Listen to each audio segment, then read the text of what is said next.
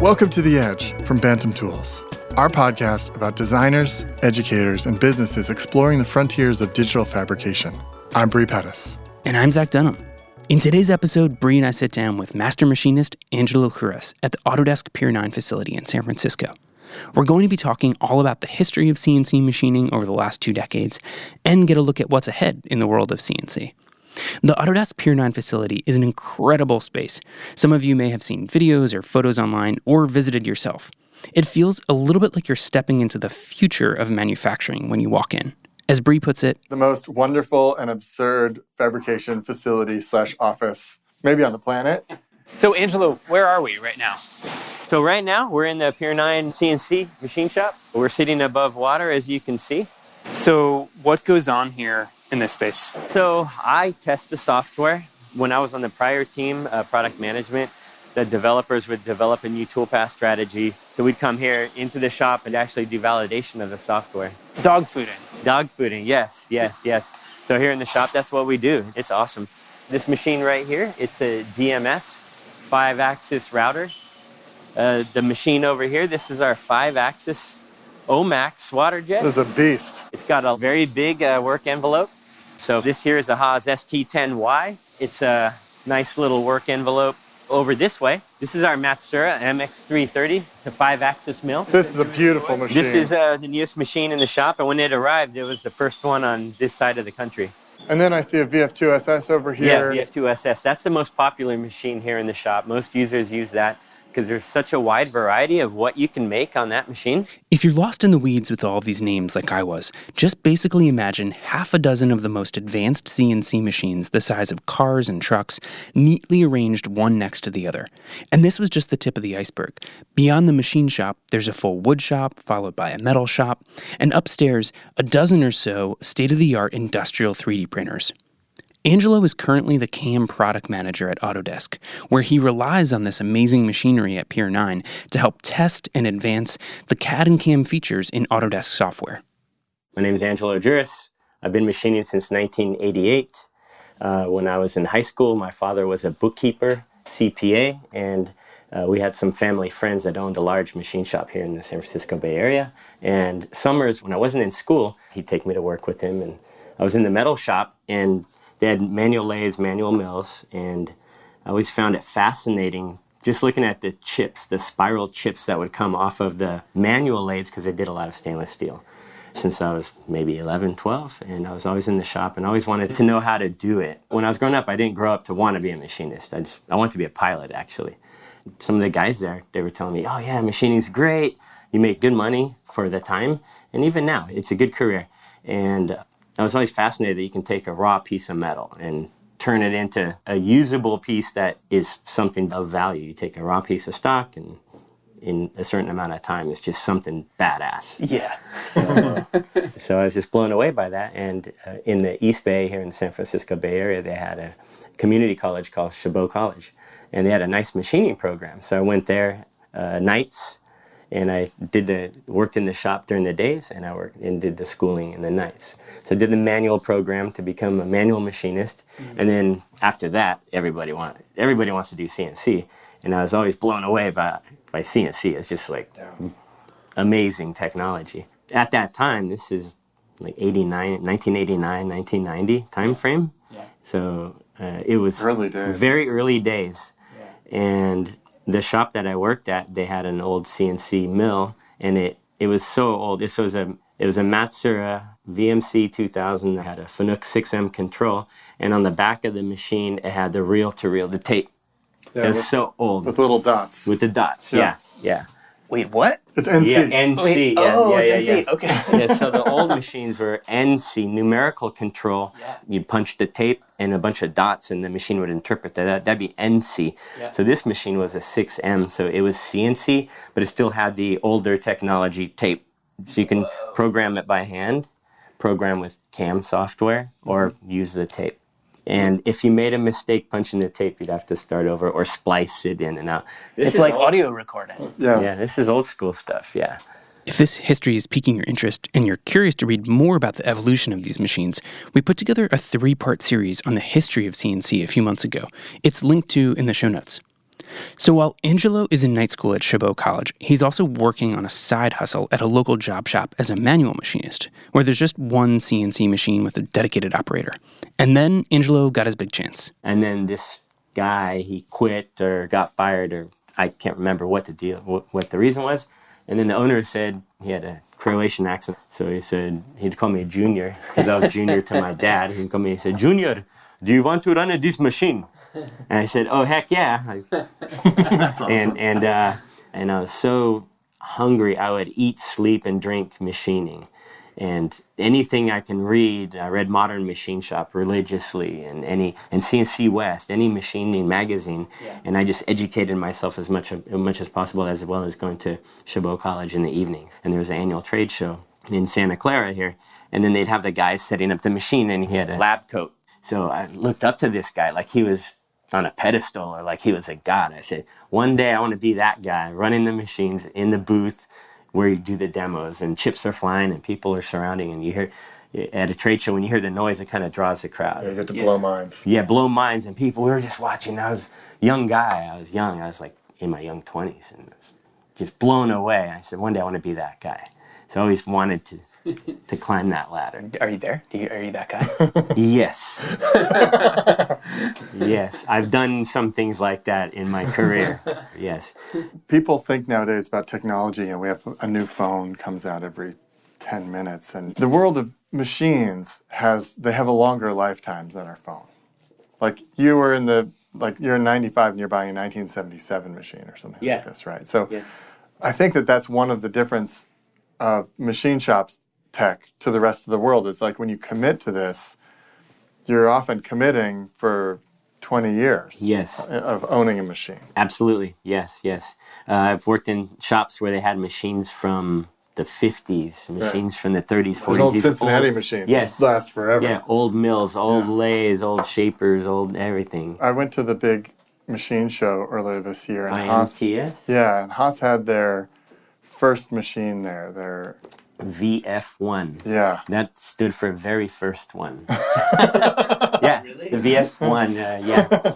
and it looked like it was in functional condition. Like it looked. Yes, it's still Yeah. operational, Yeah. and it had this plastic enclosure. Yeah, it it looked kind of cool. like a pod or a spaceship. Yeah, yeah, yeah, wasn't yeah. the prettiest thing, but that was their very first one. yeah. So I'm a I'm a relative newcomer to this space, and um, but I can still feel like the power of being able to like take my laptop, sit in bed, and the night before, you know, I'm gonna go into the office next day and work on a part.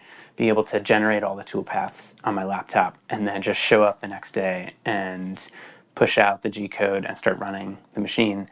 With my limited experience, I don't have the same level of appreciation in this on the perch that you have. Like looking back for 20 years of like, oh my God, here I was, you know, in the 90s working with an NC machine with, you know, where you, people were talking, actually talking about splicing tape, to now you're push two buttons, you generate the, the, the you know the facing pattern. What are some of the things that people are taking for granted if they're just coming into the space right now? Great, great. So one analogy I like to use is uh, if you think of photography. Yeah. 20 years ago, you want to be a photographer, you'd have to buy all this fancy equipment and uh, you'd have to you- you'd have to have some investment in that. Whereas now, everybody has an awesome phone in their pocket with their smartphones. And same thing with making and machining. Now, with cloud based CAD CAM software, uh, you can teach a 12 year old, a 10 year old how to model a part, how to assign a toolpath, how to generate code. Uh, the software is easy to use.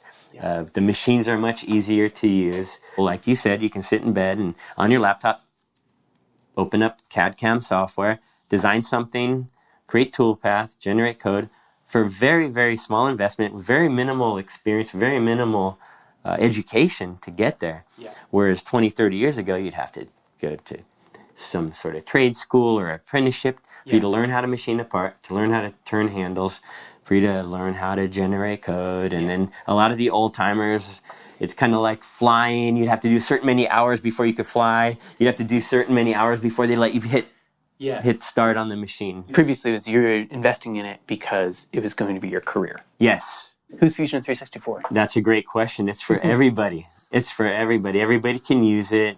Everybody can uh, adopt it. Anybody can design something. I've taught my children how to use it, and I've taught journeyman machinists how to use it. And my children can generate code, and journeyman machinists can generate code and make a part and go out on the shop floor and make a part successfully. When we return, we'll get a brief glimpse into the future with Angelo and pick up a few tips on machining and working in Fusion 360. But first, I catch up with my colleague Peter Riley. Pete has a background in videography and photography, but recently he's been leading the charge for all of our content creation on our Bantam Tools desktop PCB milling machine. And nothing for me really underscores the current low barrier to entry with CNC than his learning process over the last couple of months. Peter Riley, welcome to the Edge podcast. Uh, glad to be here. We're standing over a table of basically like the last six months of our work or your work. yeah. What what is like wait, what are we looking at? What is all this stuff? All right. Well, we got a bunch of bunch of little things on here, all sorts of odds and ends, uh, woods, metals, plastics, you name it. We tried to mill it. Some of it more successful than others, but so what I'm looking at here, we've got this uh, topograph made out of aluminum. Uh, it's actually up in Glacier National Park. Uh, this at Hidden Lake. It's a fun little place I got to visit. What's this? uh, learning experience. Uh, no, this is a fun little black hole that we did out of Corian, uh, which is a fun material to mill uh, but does kick up a lot of dust. It's kind of fun when you hold up the hold up the light and see what's going on. PCBs, we've got acrylic. Yeah, so these are actually kind of fun to look at visually, especially when you get them edged it like it. I've learned to really appreciate what you can do with acrylic because it's just the the contrast, everything just kind of pops. All right, so you're like, I, lo- I, I love what you can do with acrylic. Uh huh. So just to set the stage, we started this sort of effort in February. We were like, hey, let's just start creating a bunch of videos of CNC projects. Yeah. and around that time, you had some experience with the PCB milling machine? Yeah, a little bit, but never to the point where it's like, all right, create something from scratch. And your background's in videography? Yeah, a little bit. Journalism, that sort of thing. I was in broadcast news. I was a news producer for a while uh, so, before I did this. so, safe to say that, like, speeds and feeds and, like, depth of cut and uh, CAD CAM language, those were not things that were rolling off of your tongue. No, I studied Spanish in, in college and I didn't even really succeed at that. So th- this this is Greek. This is foreign for sure. How does this make you feel looking at all this stuff on this table? Well, honestly, it's I I actually really do appreciate it, seeing it in its totality like it. I'm, I'm glad we've taken the time to put it all out here you know, we always talk about how the mill is designed to empower people, right, and learn and this sort of stuff. Mm-hmm. And it's empowering. It's, it's nice to see that I've gone from basically knowing next to nothing to giving to doing some of these more complex projects, and even just uh, recently just wrapping up with that little coffee pot that we did, right? Yeah, today. And there's a lot that goes into that. So just kind of seeing that, it's it's it's cool. It makes me it makes me want to do more. Yeah and they're not all uh, i mean some of these like admittedly in the best way are like on the surface they're kind of tchotchkes and as but but they're like they're tips of a story to tell people about like here's how you the right way to mill a pocket on our machine or here's the right way to think about speeds and feeds on our machine. So and I'm, i mean like i'm holding this uh, this surface finish test where you you ran all these tests with some harvey tooling and we got like 8.7 ras of a roughness average. 866 866 all right no one's counting. Um, yeah, there's some real stuff in here, which is really neat to see. And what I was really curious to hear from you on is like, what are the things that made it easy for you to learn all of this in six months? First off, uh, what I found impressive um, when I was learning Fusion 360 is just the sheer amount of people out there that are all kind of in the same boat as me mm-hmm. at some point or all various stages of their own journey as they're learning it. Yeah. And so there's a bunch of resources out there. And so it's just got a very strong community behind it, yeah. which is super helpful. And then when you're in a pinch and maybe don't have time to Google something all the way, um, I found just kind of going through Fusion, just taking the time, just kind of like mouse over things, see those little descriptions, things like that. So a lot of it's just kind of learning. It, it does a good job of kind of teaching you a little bit as you go, enough to kind of make you dangerous, just a little dangerous, you yeah. know? Yeah, yeah, yeah. you you also do like some video techniques. Like you use it as a as a as prepping your your shoots for the things. Oh, absolutely. And then the ability to actually preview it uh, when I do the simulate, and I can kind of see where things are going to go down, and I can figure out, oh, this is where it's going to hit now, and it kind of creates a sort of storyboard, so I'm not really caught off guard as like, where's this thing going to go next? Like I'm, I'm ready for the shot. I love that. Uh, Fusion as a CAD, CAM, and videography storyboard tool. Yeah. Yeah. Favorite project? Favorite project? Honestly, I'm glad you picked uh, the topograph, the original one we did of Peekskill. That was a lot of fun. There's lots of steps in that. Yeah. That was that was one of my favorite ones because that's kind of what got things going. Um, and obviously, you're going to ask me what's my favorite, and it's usually the one I just completed, Which was uh, which was the coffee pot. And then uh, about two hours of reveling in like the success. After about two hours, I'm more excited about the one I'm going to do next. which is uh, at this point, I might make a rocket ship. I don't know. We'll see. Welcome back. This is The Edge from Bantam Tools. what's at the bleeding edge of of this software? Where is this headed? Is there an AI augmented reality future of, of CAD CAM? I don't know. When we came in here, I saw a lot of generative toolpaths. Yeah, there's generative stuff, yeah, What going you- on. Break it on down for us. What's the future look like when you gaze into the crystal ball of CNC? Oh wow, it's it's kind of like when I think of someone like Elon Musk. You know, he wants to go to Mars, where 10, 20 years ago that was impossible. Or you know, the thought of that is like, oh, you're crazy. Just like NASA told him when he said, you know, he wanted to fire a rocket and then land that first stage vertically on and, and recycle that rocket. You know, they told him he was crazy. He said, challenge accepted, and he did it. And so with software, uh, what what we're doing here is just if if you say it can't be done, watch us. If we have this feature where you CAD your part and then you just say, okay, AutoCam Yeah. for me. Like, is that AutoCam, yeah, yeah. is AutoCam a thing? Is that going to happen? Is that where we're headed? Yeah, And like, is there a risk there? I guess. some of the things we're doing here and looking at into the future is when we have a toolpath strategy mm-hmm. and it's in aluminum and you're using a three quarter inch tool and you're doing an adaptive clearing operation with this step over and step down and it just works and it sounds right has efficient uh, material removal mm-hmm. we're capturing that Yeah, it's pretty close to Yes. an, an auto. Yes, so we're AutoCAD. capturing that. So looking forward, we can say, hey, this is very similar to what was done here. It worked successfully, mm-hmm. and we can recommend that strategy for this application moving forward. Just like Google and all these autonomous cars, mm-hmm. how are they getting all their automatic driving? There's someone in the driver's seat. They mm-hmm. have all these instruments capturing data as they're driving around town, mm-hmm. capturing, you know, what to do at a, a red light, what to do at an intersection with the stop sign, with the four corner intersection or a five corner intersection. How does the car successfully navigate that?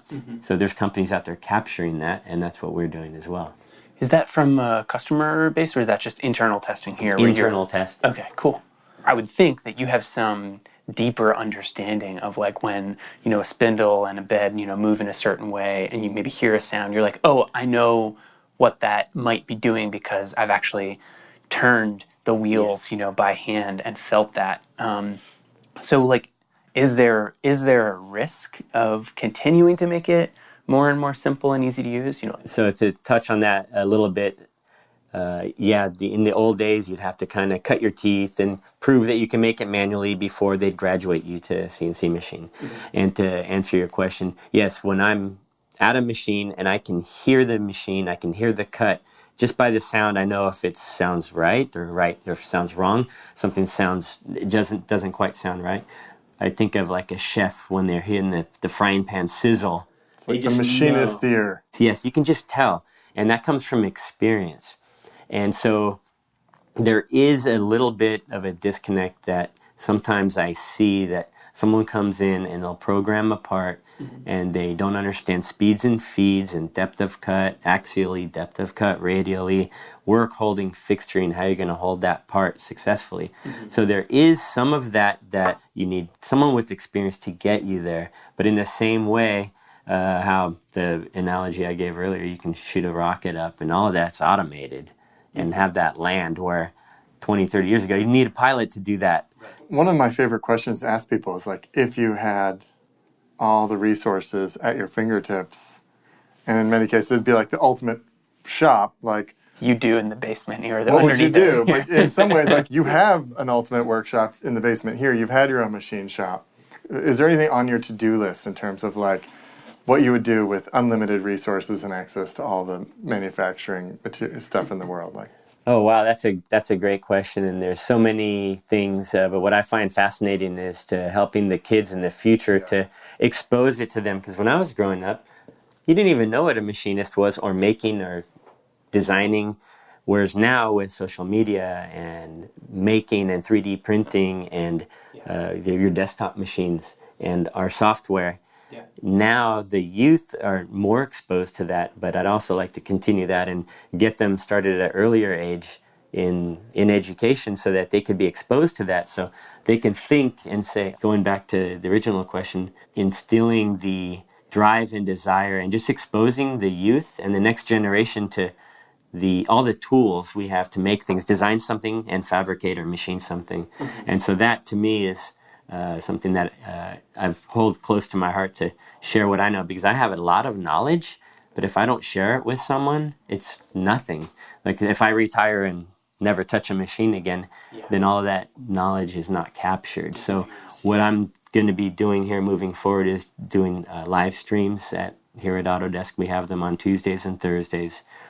And us and our team we're creating uh, live streams that just shares how to use fusion.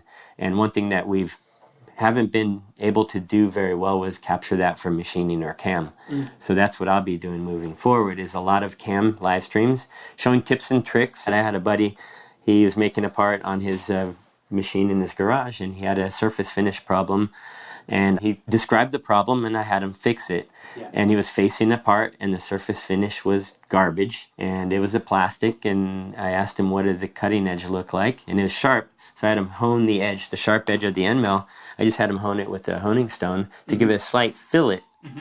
And so when he cut it, it came out like a mirror. And he said he called me back and said man that worked great.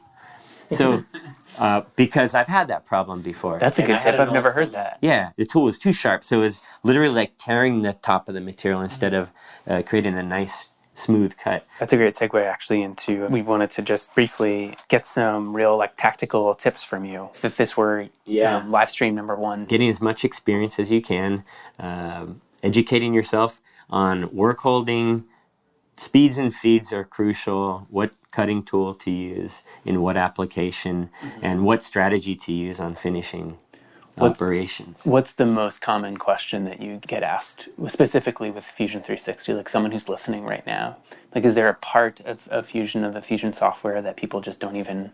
That's like they haven't turned that rock over yet, and when you show it to them, it unlocks a new door. Great, great question. There's a few uh, come to mind. Uh, sometimes when people have problems with their part and they're getting an error, I always have them start at the setup. Sometimes they missed something in the setup, or the orientation is wrong, and their WCS is wrong, their work offset is wrong, or they don't have the model selected and they can't create a toolpath. And Fusion, you know, trying to create a operation and you're not getting what you want out of it. Uh, there's some things in Fusion that we we love and are very powerful for users. If you right click on any of the fields where you enter like a depth of cut or a, a radial or a axial depth of cut, for example, or step over, step down, if you right click on that, it opens up. Uh, uh, where you can give it an expression or a formula. So things that I like to use are, f- for example, on adaptive, uh, I like to use 20% step over. So you can give it a formula, tool underscore diameter times point two will be 20% of the diameter. So if I have a one inch tool, my step over will be 200 thousandths. If I have a smaller tool, it will automatically update. So I, you can capture that by right clicking and say uh, make default. So a lot of people aren't aware of that. So those are some pro tips. And then you go in and you create uh, all your adaptive how uh, it worked, your formula, your step over, step down, speeds, feeds, all of that worked. And then you can capture that. So next week, next month, next year, you get a similar part. You can quickly just create an adaptive toolpath. And last time it was a one inch diameter tool. This time it's a one eighth tool, and but the step over will still be twenty percent. Cool. Well, Angelo, this has been amazing. Yeah, this such a good, great. such a good demo. Where should, where can people follow along with like you specifically, and then and on the stuff you're doing with I am Autodesk? On Instagram, uh, my name is Angelo Juras, or my handle is the true Croatian sensation. And instead of a space, it's underscore. So that's how people can find me. Right. And my email is angelo.juras at autodesk.com. And it's uh, Angelo. People say, How do you spell it? And I say, like Angela, but Angelo. So it's angelo.juras, J U R A S, and that's S as in Sam. And people can reach out to me anytime, and I, I do my best at trying to reply to emails. Thank you for listening to The Edge, the Bantam Tools podcast. Check out all the show notes and the links at bantamtools.com slash the edge. Make sure to subscribe and we'll see you next time.